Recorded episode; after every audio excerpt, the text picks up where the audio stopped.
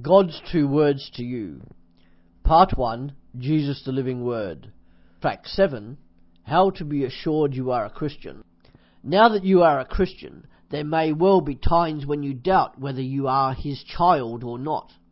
And this may well be because you don't feel saved. But being a Christian is not based on emotional feelings, but rather on the promises of God.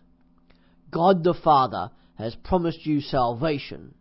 He has promised to accept everybody who trusts in His Son, Jesus Christ.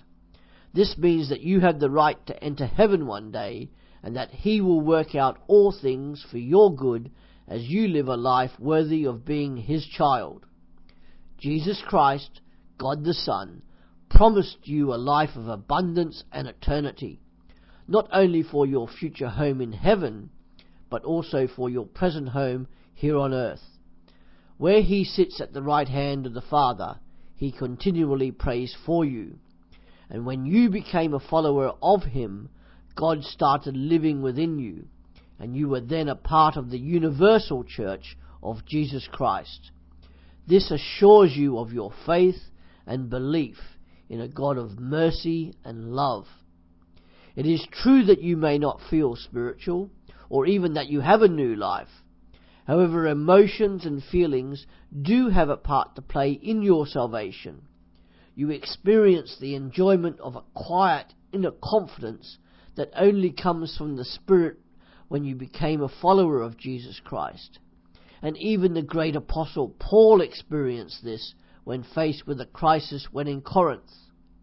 An even greater witness is that of your life being changed and transformed. You didn't need to change a thing to become a Christian. Look back on your life and see how you have changed.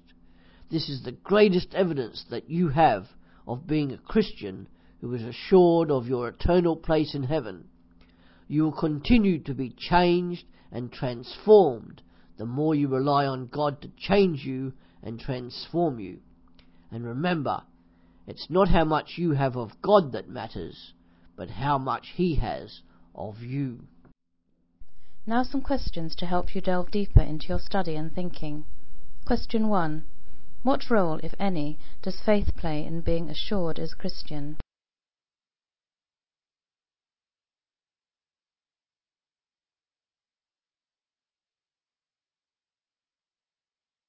Question 2. How can I know the Holy Spirit lives in me?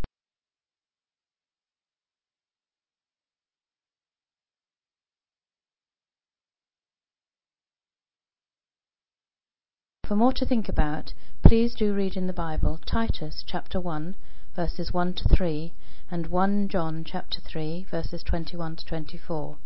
Then write down in the space provided in the booklet any questions that you have so that you can discuss it with somebody else at some time in the future.